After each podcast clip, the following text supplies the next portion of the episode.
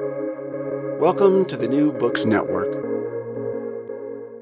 Hello, and welcome to another episode on the New Books Network. I'm one of your hosts, Dr. Miranda Melcher, and I'm very excited today to be speaking to Dr. Antero Garcia about his book titled All Through the Town. Yes, it's about school buses. Uh, the book was published by the University of Minnesota Press uh, in 2023, and it deals with something that a lot of people know about, even if you've not had personal experience of it. The yellow American school bus is literally iconic. On the other hand, we don't actually think about it that often. And we certainly don't often think about it in terms of being an educational technology. In fact, quite often, if we're thinking about it as a technology at all, it's to rant about how old fashioned it is, um, not thinking about the role it still very much plays in students' education and the role it has played historically. So, this is a tiny book that packs a whole lot of punch um, and makes us rethink something that probably we take a lot for granted. So uh, I'm very pleased to welcome you to the podcast, Antero. Thanks for having me. Yeah, thank you. Before we get into all of those things that the book covers, um, or at least attempt to do some of them justice, could you introduce yourself a little bit and explain what brought you to write this book? Sure. Uh, so, I'm an associate professor at Stanford University in the School of Education. Uh, I'm a former high school English teacher, uh, that's kind of where you know I, I, cut my bones as an as an educator and then as a researcher. A lot of my research happened in my own classroom, uh, and was an occasional bus rider. I never rode the school bus as a kind of regular part of my commute, but school trips, uh, both as a student and later, you know, when I would take students places, meant riding. Uh, yeah, I think the iconic school bus uh, is is a little bit how I experienced this. I now have three year old twin daughters here in in California, and one of them just one her, her favorite color is yellow. If you are in the car with her she loves to just make sure you know if there's a yellow car passing her. Um, so that's been a useful reminder uh, anytime we're driving now for her to point out school buses. Um, and she also just tends to love public transportation which i guess is a nice uh, bonus as i was working on this book. These were these were unintended consequences um, but yeah, just as a background, I'm interested in kind of thinking about the perspectives of young people, of teachers, of individuals who typically aren't brought to the table when we bring up educational research and educational policy. A very intriguing answer, um, kind of on a lot of levels. I imagine you probably did not plan to have a daughter who loves the color yellow. Um, that was intentional from day one. This was, uh, yeah, yellow lights being flashed uh, in utero. Well, it certainly seems, I imagine, has leads to a lot of very interesting conversations, or at least thoughts in your head going, "Oh yeah, okay, it, they're everywhere." Um, yeah, yeah, exactly. which is, I think, an important kind of obvious point to start with with the book that um, buses are school buses are everywhere, and they're pretty fundamentally linked to education, and at least in some definitions of the word technology, maybe not what we think of as shiny new tech, but certainly technology, they are that as well. So how is a school bus a piece of education technology? Yeah, I think so. That's been I think that's been the hard part to basically convince people of, and I think this book is the attempt to say it is technology, right? And and hopefully get people to say, yeah, maybe by the end. I think I think that's the closest I'll get most of the time. Um, but you know, I, my my core argument in the book is that uh, school buses are two different kinds of technologies, and so I want to kind of break down both of those. One is the kind of ugly bus, what we think of as, as you mentioned, like the old technology itself, right? It's this this hulking piece of machinery um, that at one point was slightly cutting edge. It wasn't even that cutting edge when it when it was introduced over a century ago, um, but you know was was much more cutting edge than now. Uh, and we've we've slightly updated it here and there. We put GPS devices inside them, and um, you know the the kinds of uh, forms of surveillance and cameras are, that are in them are, are, different from what were in them in the past. Uh, but the bus largely looks and functions as the same kind of technology over and over again. And that in and of itself, I think, is pretty interesting to me. Aside from something like a school desk, which we could have an argument about if it's a if it's a technology or not, most of the things that students encounter in schools have updated over the years. Right, their uh, their paper and pencil is now largely being replaced by one to one handheld devices. Their blackboards became whiteboards, became smartboards, and then went back to whiteboards again. Right? We kind of think of all the transformations in schools, but the school bus has kind of been this kind of stalwart partner uh, in the educational journey this whole time. So that's the that's one kind of technology. The other one is um, much more tied to the US context of, of how I was focusing on this, and that is school busing as a, as a verb, um, as, as a kind of technology in and of itself. And so, you know, through uh, the civil rights movement and the Brown versus Board of Education, um, which essentially required schools to desegregate, uh, the ways this happened and the kinds of technology that was used in order for schools to allow students of all um, of all creeds to, to participate was through busing students, moving students from one part of town to another. Uh, and that is a kind of social technology that transformed how our school, how our cities operate, the kinds of students that show up and, and interact with one another, uh, and the ways we think about what educational opportunity in the in the U.S. looks like is basically through busing as a mechanism that was introduced in the 1950s um, and continues to persist today.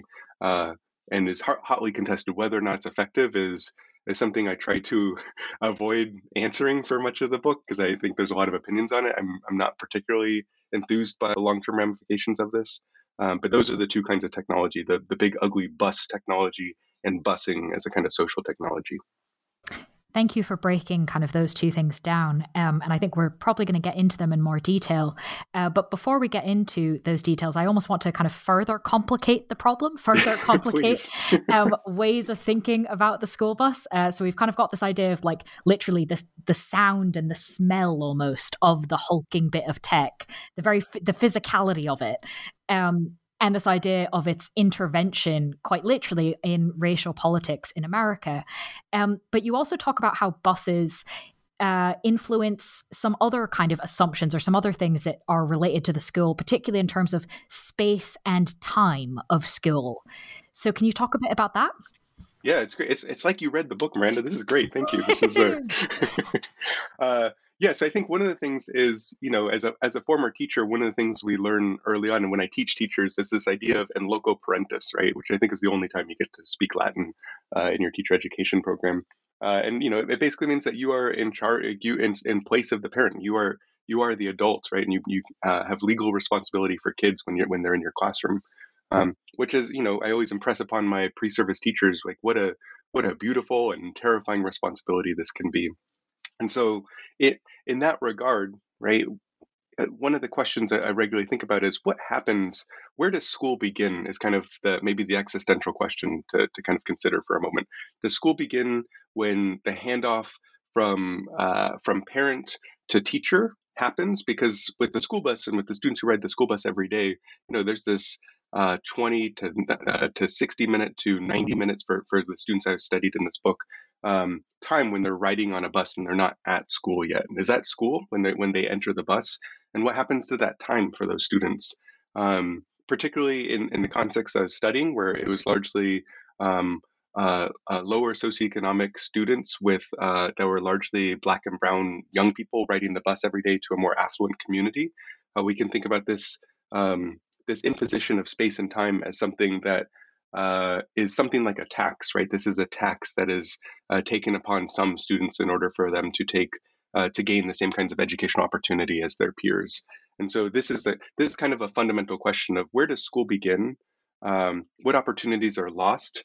Uh, and what kinds of skills are gained, right? Like these kids, by the time they you start in kindergarten and you go through 12th grade, uh, you become an expert at something if you're riding the bus every day. We're not quite sure what that is, um, and you know what are the ways that time is lost that time is gained? What what do we do?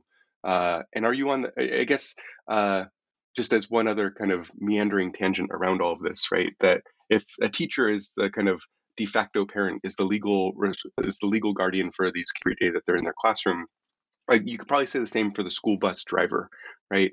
Uh, the school bus driver oftentimes is parodied or made fun of in, in media, right, as someone who is not particularly proficient or is grumpy.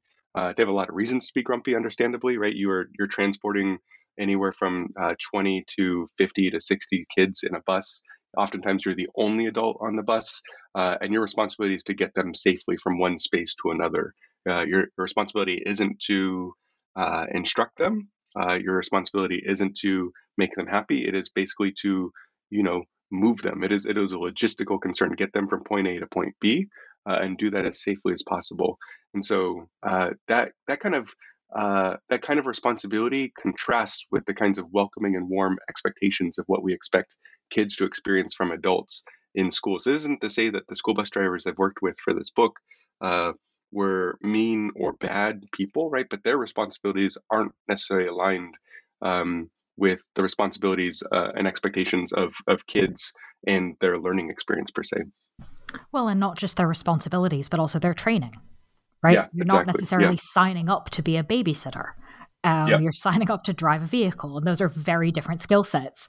So um, I thought that was really interesting. The reason I wanted to bring it up early is um, I took school buses as a child, not the uh, iconic American ones, um, but a similar sort of like bus to get from home to school. And yet, in years of teaching, I've never actually thought about it in my own teaching. And the instant I think of my student experience, it comes back. And I had never noticed that before. That if I think about it as a teacher, it's completely invisible, and yet as a Does student, it come back as, it was a, a as daily a positive present. feeling for you? Is it is it a is it good is it a nostalgic feeling? No, I mean nostalgic in the sense of like, oh, I remember those days, but not as in a oh, that was nice. Yeah, I remember Um, those days, and I'm done with those days. Is that Yes, yes, yes. I'm very pleased to be done with those days. Um, and the idea of a time tax really sort of makes a lot of sense. Um, and in a lot of ways, reading this book, uh, I felt quite lucky because, yes, there was a time tax in my particular circumstance, um, but I was on quite nice buses. They were not yellow, they were not American, they were not rattling round, they did have seatbelts, um, they were actually quite quiet. Um, all yeah, sorts sounds, of nice things yeah, which this school bus that we're talking about here um, has a very particular form and it's not a very nice one. So, why is the school bus physically the way it is? Why is it so ugly? Yeah, it is. Here's the thing: is I, I kind of love like the I've gotten really into typewriters during the during the pandemic, which is a very nerdy thing to say. Um, and I love the kind of like big bulky utility of them. And in some say some ways, you, if you look at the school bus, it is this kind of like beautiful, you know, industrial looking thing. But it, as a as a mode of transportation, it's it's largely uncomfortable and and um, it's safe, right? There haven't there there are not that many bus fatalities for kids that that uh, and I don't go that deeply into that in the book in that. Um, but you know, even compared to most other buses that that you might encounter and, and ride, the school bus is, feels inferior uh, to them, right? The the there's a lack of decor, there's a lack of a welcoming atmosphere. You could maybe put a lick of paint on the inside. There's there's some very easy things you could do, but there's a couple of obvious things that happened at the beginning of the creation of the U.S. school bus uh, that made it the way that it is. Um, the design of the benches and the kind of very upright, boxy nature of them that makes them quite uncomfortable as adults to sit in um, uh, is essentially meant so that uh, the bus kind of uh, collapses in a way if it's in a car crash to protect passengers who are properly seating in the seats. And so this is why most buses don't have uh, seatbelts in the U.S. Some of them do, but most of them do not. Um, is it's designed so that upon impact you don't need um, seatbelts as a, as a contested thing, but this has largely been how policies existed. Uh, and um, uh, uh, school bus yellow uh, is a, is an official and legal color here in the United States that uh, is not allowed to be painted on any other vehicle. And so um, this was all decided at this kind of this fin- this kind of famous convening at the at the um, the middle of the 20th century, where a bunch of stalwart men came together and and hashed out the legal policies of school buses and bus drivers, and they decided on um, chrome uh, uh, school bus chrome, which is school bus yellow, uh, that became this official color. And so like the color and the design on side really was uh, the official kind of designation that made the school bus the way it is. And then you know largely from there uh, I think my understanding of, of how things have, have not changed and why the bus is the way it is is probably just uh, something of uh, this is how it's always been done, right? And because there's not a lot of, I think to your point of the school bus becomes invisible once we once we kind of get on the other side of the educational world.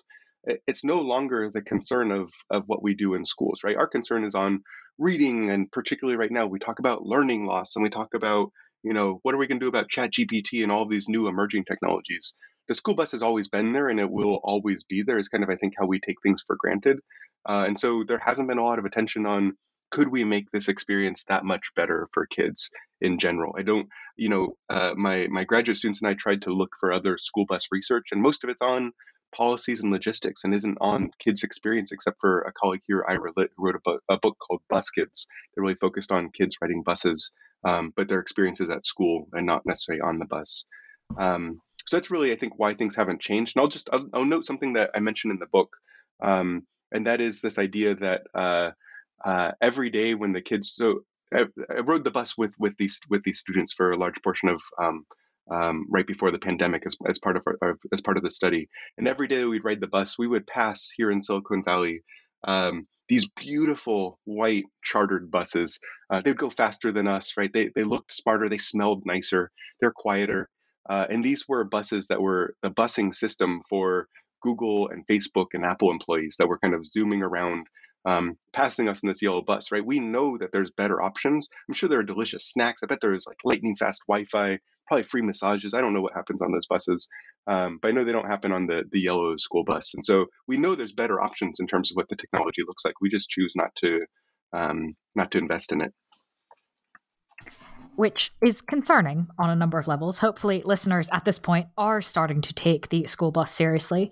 Um, but before we move on, I do have a follow up because uh, one thing that is often striking to observers of the United States is that uh, there seem to be 51 systems, one per state and the federal system.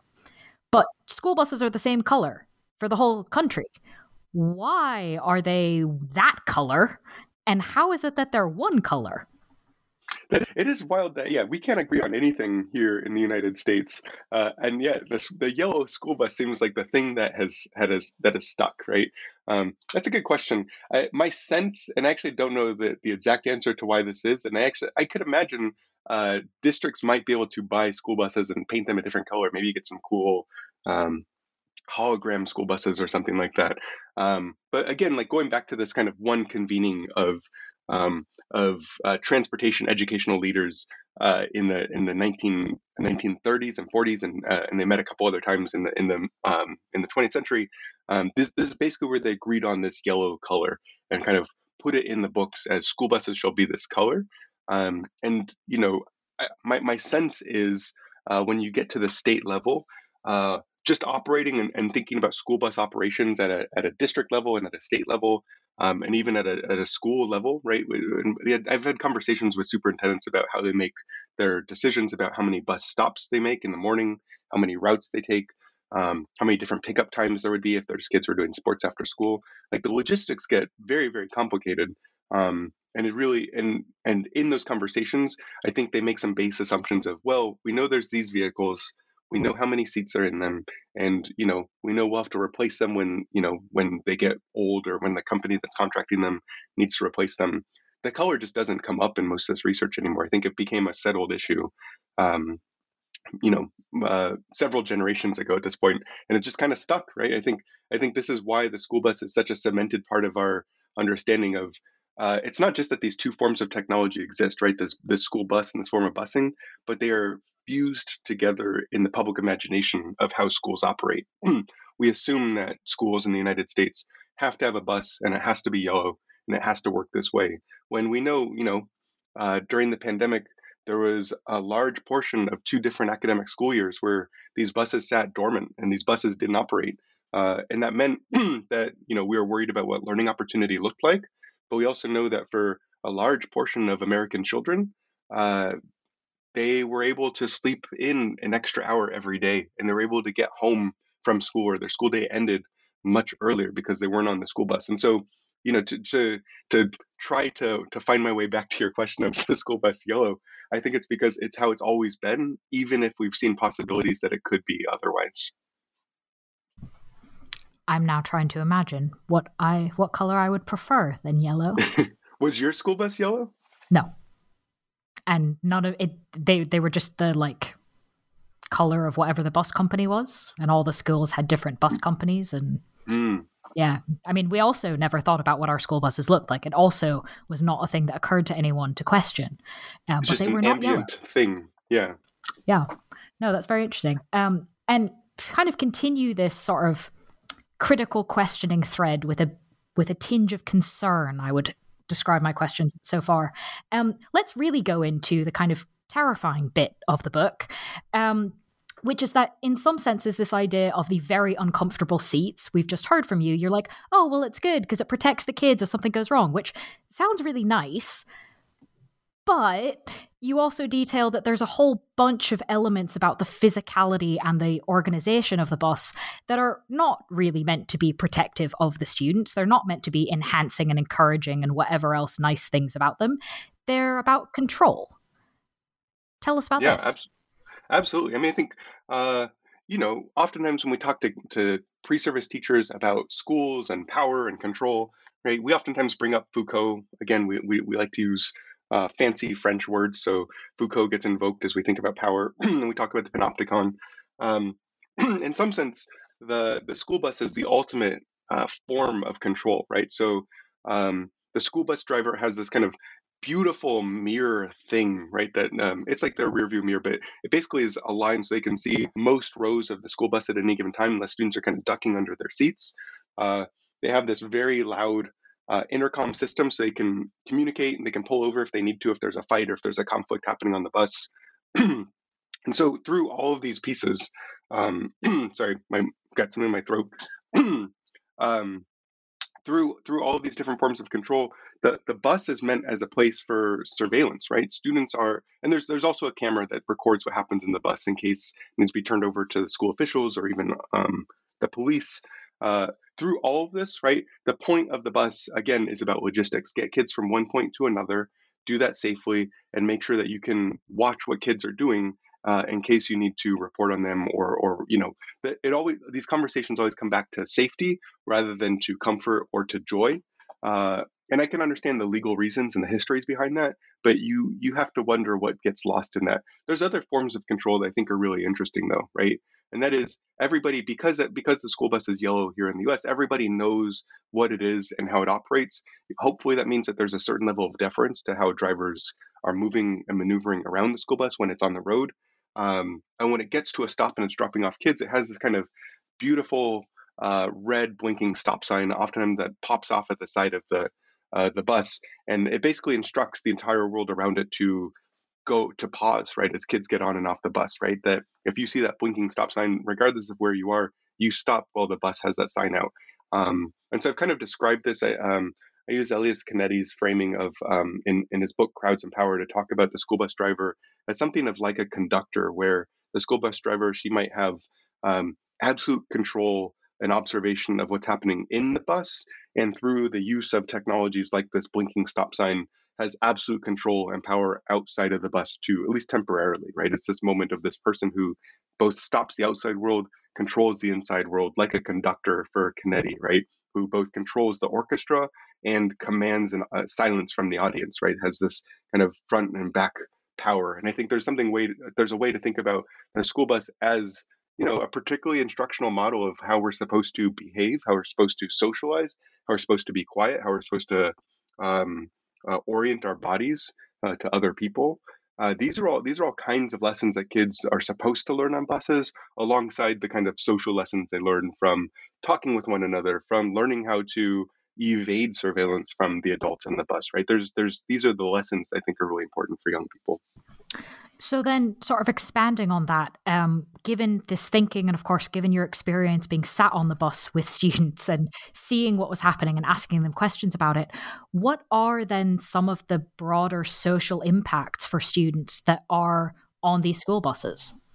Yeah, I think it's a good question. I and I will I will just shout out that I, I rode the bus with uh, three of my graduate students who were recently into our doctoral program uh, Stephanie Robillard, Miroslav Suzara, and Jorge Garcia. Um, and I just want I want to acknowledge them because you know this was their first uh, year and first quarter of their doctorate program. It's like I finally made it to Stanford. I'm, I'm here to do uh, clinical research or whatever it is you know students might imagine and the first thing i do is get on get on a school bus right? This is uh, uh, it's, it's really important for me for for young for um, researchers to think about where our work takes place and what it feels like to see from the perspective of young people. Um, but that was an important research positionality to work alongside my my students and two of them are co-authors on parts of this book. Um, and so in terms of i think the kinds of social learning that happens on the school bus there is you know the ways that we think about our relationships to power right? The ways we learn to uh, behave and socialize in these spaces. But there's other kinds of costs that happen right? Uh, so one as i mentioned is the kind of time tax right? You spend thousands of hours by the time you finish schooling um, on this bus every day. What do you what could that time have been used for? Um, could you uh, could you have in, innovated something differently? Could you have spent that time in uh, enrichment classes, dance classes, art classes, sculpting classes, uh, design, right? At the same time that you were instead on a bus. Um, so there's a, the idea of what, what might have been lost. Uh, and then there's the kind of socialization, right? Every day you ride the bus um, to the, you know, these might not have been good feelings or bad feelings. You know, a, a lot of people I've talked to have talked about feelings of bullying or isolation or loneliness from riding the bus every day. Um, and those are lessons we learn and, and memories we hold about schooling. Um, maybe you made some really good friends. Maybe you made um, some. Maybe you had a, a, romance on on the bus. Uh, you know, you think about so many songs about uh, buses uh, and and and and what this looks like uh, in our relationships with each other. Um, lastly, I think you know there's ways where I would I would watch students who were very hungry and they would try to secretly eat on the bus. There's no eating on the school bus. Um, or kindergartners who had to go to the bathroom, but they had a 45 minute drive ahead of them. And the ways there, there's no, there's no bathroom, there's no, there's no eating on the bus. And just kind of the ways you think about your own kind of human dignity every day you ride the bus, and the ways we do or don't care about what kids do as long as we get them to school on time or as close to on time as possible. Hmm. See, control, mildly terrifying.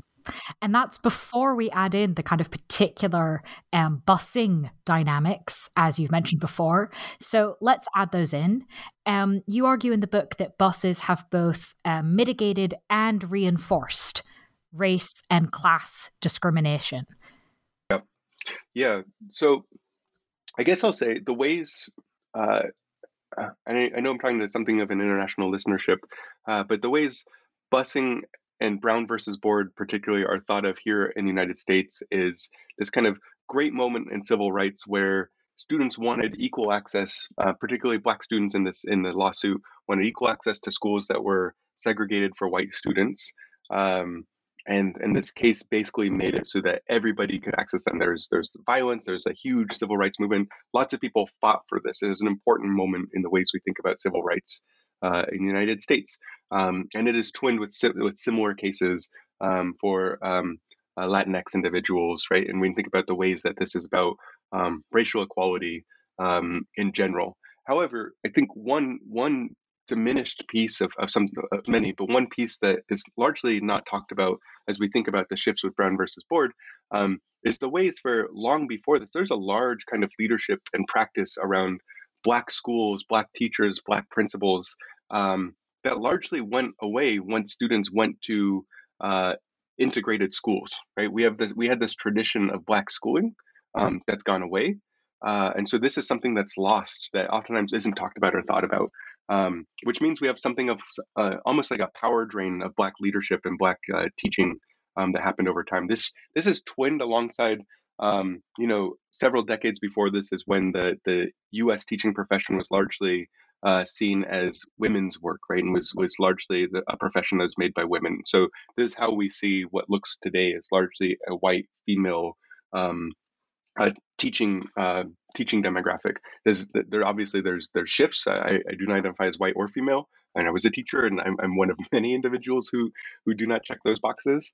Um, but just kind of recognizing this is one piece. The ways it expands, though, is again, you know, these kids that that I rode this school bus with, their their families voluntarily signed them up. They could have gone to a, a closer school, um, but their families, through uh, um, a similar kind of civil rights lawsuit, volunteered for their students to ride the school bus every day for you know anywhere from two to three to four hours every day in order to get uh, back to school and back because uh, these schools had quote unquote better academic uh, achievement and better academic results.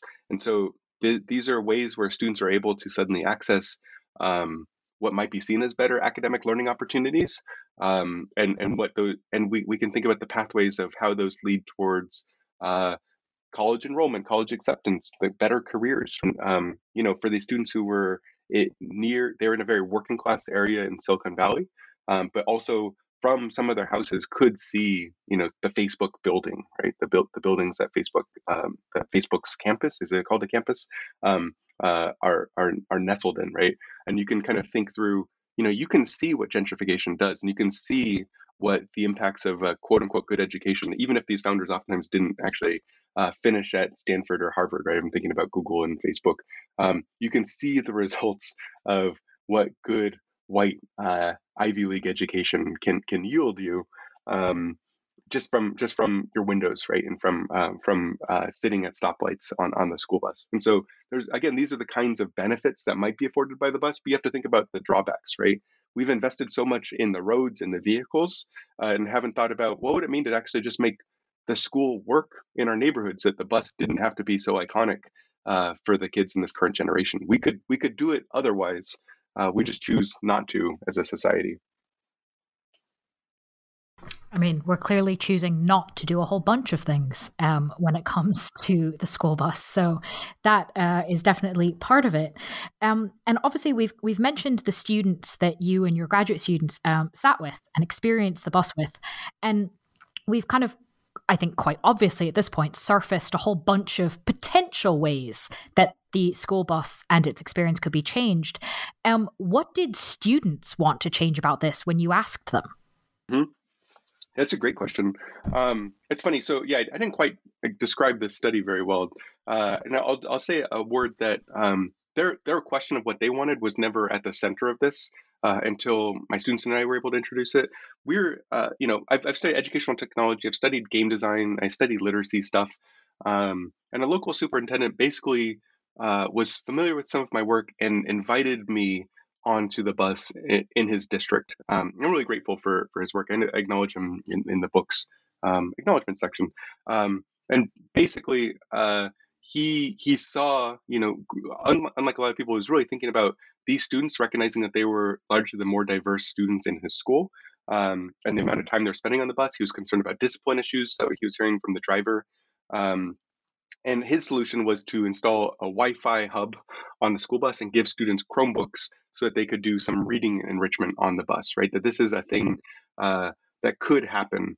Um, it's it's almost like a punishment to now that you're on the bus, do more school while your peers might get to do something else, even if that something else is just relax or eat a snack. Um, but you know, I think there are really good intentions for what this uh, superintendent was trying to do. Um, we took a step back and then used that invitation to one kind of evaluate how effective uh, that that form of adding new technology to the school bus technology if, if there if there's any effectiveness there? Not really right? Most of the time the, the wi-fi hub didn't work or if there's a different bus being operated it wasn't even on the bus. Um, students would basically find different ways to play games on on devices and why wouldn't you if you're tired of school all day? Um, so was like so just to say this started from an invitation from the the school's perspective of how could the bus be better? Uh, and we tried to think about that but then really once we're on the bus the kind of ethnographer inside of me really came to life again. Like this is like the bread and butter of what I like to do really is sit and try to learn those kind of emic perspectives of what's it like to be a kid on a bus again. Um, kind of evoke you know my own assumptions of what this looks like and better and and start asking kids you know start learning from from individuals and there's a different there's a kind of social structure the front of this school bus was for the younger kids so this is where you get to have like sillier conversations about um, narwhals and whatever whatever they're interested in, you know, young kids. And if you move to the back of the buses, where you get the middle school kids who too cool to actually talk to you, and they actually just want to kind of look at TikTok and kind of talk with one another and um, yell out inappropriate things and see if the bus driver will catch them, right? And so you just kind of get the the topography of what this this particular school bus was like at any given time.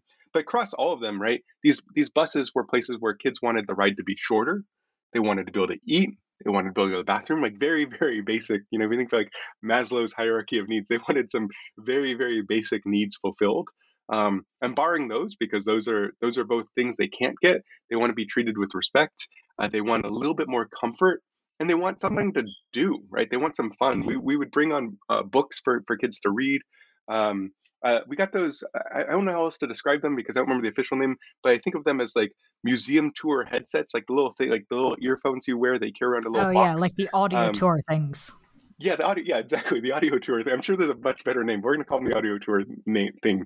Um, but we bought a set of those so everyone could. We basically created our own. We weren't allowed to use the school bus driver's intercom system, so we basically created our own private system by giving everybody one of those. Uh, and we would we would kind of uh, engage in conversations with people through using those. Um, at the time they were doing this study, uh, the rapper Lil Nas X uh, had a song "Old Country Road." Uh, that was very popular with the kids, and you know one of our defining memories was everyone had these headsets on, and we played. We basically plugged in my graduate student's phone into the device and played the song, and we have this moment of every kid kind of at the top of their lungs singing from kindergartners to eighth graders singing along to the song um, there's a moment of you know community that was felt that was shared kind of intergenerationally across the students across the graduate students.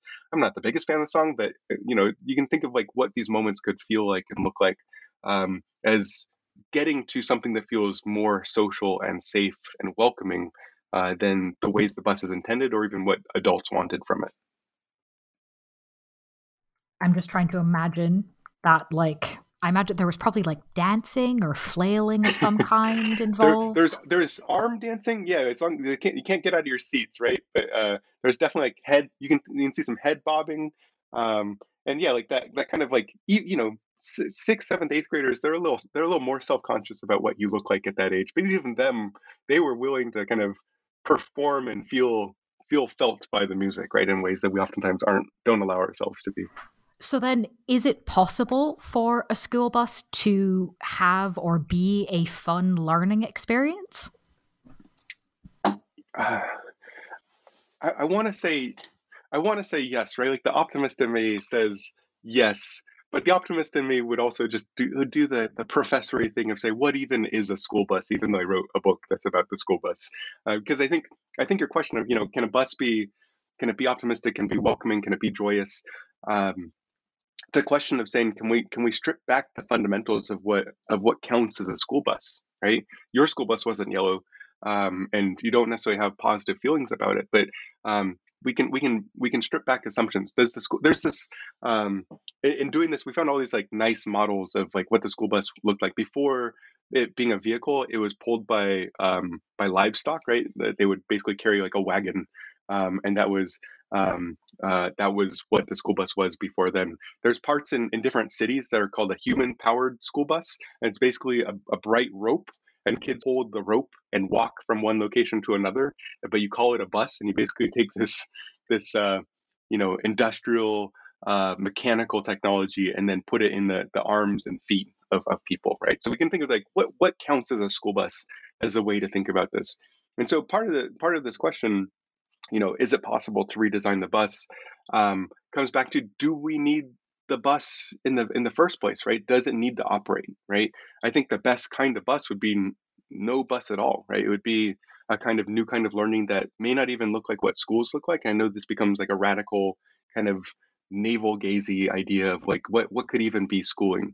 Um, but I'll pair this with another kind of consideration. One thing that I get frustrated with as I focus on English education and about literacy here in the United States is oftentimes we talk about reform and the ways we need to change the educational system.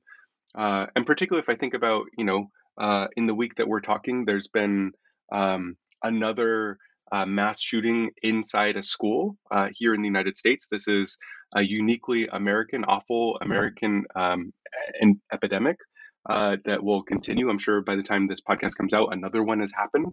Um, mean, think through. We try we try to reform the schooling system in the United States as if it's reformable, right? As if it's something that could be fixed.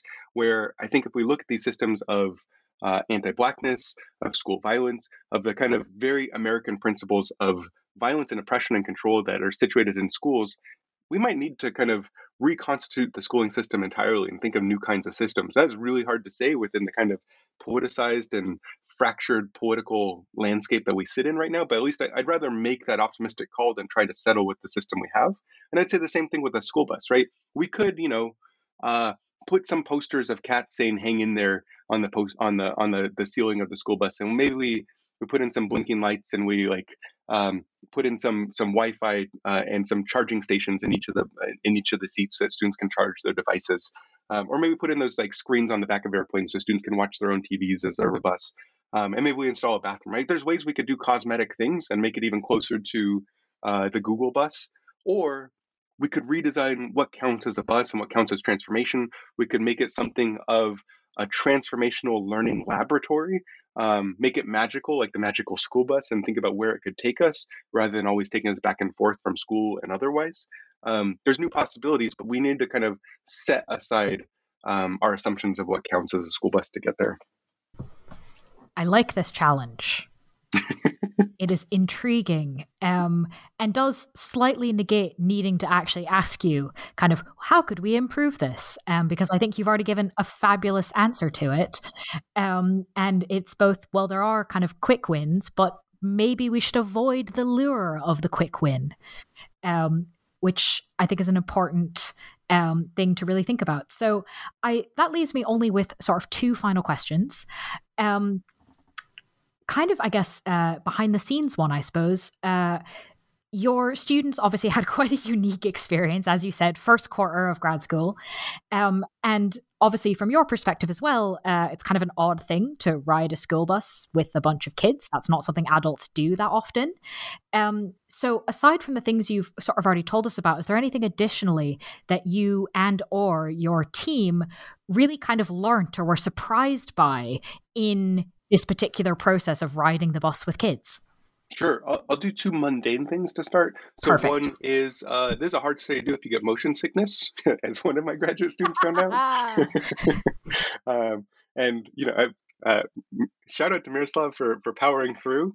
Um, right, but you know, th- it's hard to uh, it's hard to be on a, it's again not particularly comfortable bus but then have to like look around try to make eye contact try to be in conversation with people if you're also getting motion sickness right? So it's just kind of thinking about the, the, the logistics of that the safety concerns there. Um, the other thing that's kind of mundane that might might not be obvious unless unless I say it uh, is it's a it's a little expensive to do school bus research aside from the personnel of hiring graduate students to do this work with you.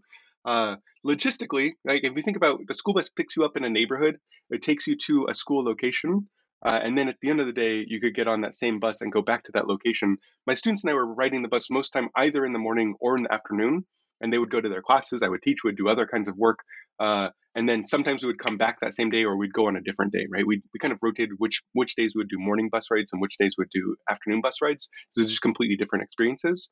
But in order to do that, um, you either take an Uber or, or some kind of vehicle to a drop off location, the, the pickup location for the school bus very early in the morning, uh, or uh, the school itself in the afternoon, uh, ride the bus, and then you then have to take an Uber again back to wherever it is you came from, right? That if you're doing a study on a school bus and you don't happen to live in either of the places where the school bus is picked up, uh, you've got uh, you know something of a last mile problem of how to get there. And so we had a whole bunch of transportation around the school bus in order to study the bus which really just amounted to you know thousands of dollars of um, uber and lyft receipts in order to do this right? Like uh, silicon valley made a bunch of money off of us even doing this study uh, I think the other thing is like the, the negotiations with uh, with adults is, is really tricky in these spaces, right? Uh, we, we had to really communicate with parents so they knew who are these strangers who are riding the school bus with us. Uh, if the school bus was late, sometimes we would check in with teachers and let them know, you know, the bus was late. Uh, and, and checking with, with teachers. We're regularly communicating with principals and superintendents. Um, we also communicated with the bus driver and, and the kind of dispatch operation center. And so there's there's a lot of individuals that are impacted by the school bus, even more so than um, I think regular classrooms. And so just kind of thinking through like this is this invisible space and many many people are involved with it even if we just we don't count it as school but it's such a fundamental part of how the school operates very good points thank you for raising them I glad, i'm glad i asked um, this leads me only to ask my last question, uh, which is obviously the book is out though quite recently, so you I imagine sleep needs to be caught up on. Um, but is there anything you might be currently working on or looking to work on next, whether or not it's a book, whether or not it's about school buses, that you'd like our audience to be aware of? Yeah, I'll, say two quick things. So one, uh, well, I'll say three things. The first thing is the books you can read it for free online I, through um, through the University of Minnesota Press's uh, website. They have uh, it is open access, and so it's not that expensive of a book, and also it's also not that long. Um, and so uh, I just encourage if if any of this resonates with you, I'd say you could you could skim it online for free. Uh, it's no uh, you know it's no skin off of my teeth. Like check it out if, if that's of interest to you. Um, there's two different ways where this this school bus has intersected with my work, and so the first way is a lot of my research right now is on the idea of educational platforms, and the school bus is something of a temporary platform as you get on and off the bus every day. Um, but thinking about you know the platforms of uh, learning management systems and the platforms of surveillance and attendance systems and the platforms um, of Google Classroom and Google Docs and uh, and probably Chat GPT and Bard. All of these things probably fit into here at this point. Um, there's been a way for us to think through like what does technology mean and how has it infiltrated every aspect of schooling? Uh, and the school bus is kind of like the big ugly example of that. And so this is some continuation of some of the work they've been doing around this. Um, but largely this idea of like things could be different and particularly if we learn from the perspectives of other kinds of people um, has been centered in my work around speculative education. Uh, in May, I've been hosting annual speculative education colloquia, uh, where we bring in some featured speakers. This comes from a learning sciences perspective. I just encourage if people are interested in this world, we'll we'll host a um, we'll host our this this year's colloquium um, uh, in in the the second week of May. And we have some children's books authors who are going to be joining us uh, and then related to this, uh, I've been doing work that feels like a pivot, but is a similar kind of we could things could be different if we see it from the perspectives of the people involved with it. I've been doing work alongside individuals who are labeled as undocumented uh, in the eyes of U.S. immigration policy here in the United States, uh, and really trying to center their lives and experiences. As someone who's not that label, I'm thinking about how can I use the privileges afforded by the academy um, to bring other people into the conversations around policy and to really center their lived experiences. Uh, we've been trying to do this as a form of public research and public outreach. Uh, we have a we have a Substack. Uh, I think everyone has a Substack in this Exodus from Twitter. Um, it is La Cuenta, L A C U E N T A. It is it's uh, it's the word for bill uh, in Spanish, lacuenta.substack.com. And this is really a place where every week a different individual who's labeled as undocumented gets to share their perspective with the world. And we're thinking about forms of advocacy and mutual aid that might be tied to this. Uh, really trying to transform what counts as research and where it takes place and with whom is, I think, the, the goal that's continuing from this book. And I think in a lot of ways that does link to this book, right? The idea of mm-hmm. making the visible but not thought about, or the yeah actually bringing that into the conversation. So, um, yeah, thank absolutely. you for sharing those with us. Um, and yes, to encourage listeners, if you want to read the book we've been discussing, again, it's titled All Through the Town, which for a certain subset of listeners will be very memorable. Um, as you mentioned, it's published by the University of Minnesota Press. Uh, it's just come out in 2023. Um, Antero, thank you so much for being with us on the podcast. Thank you. I really appreciate it.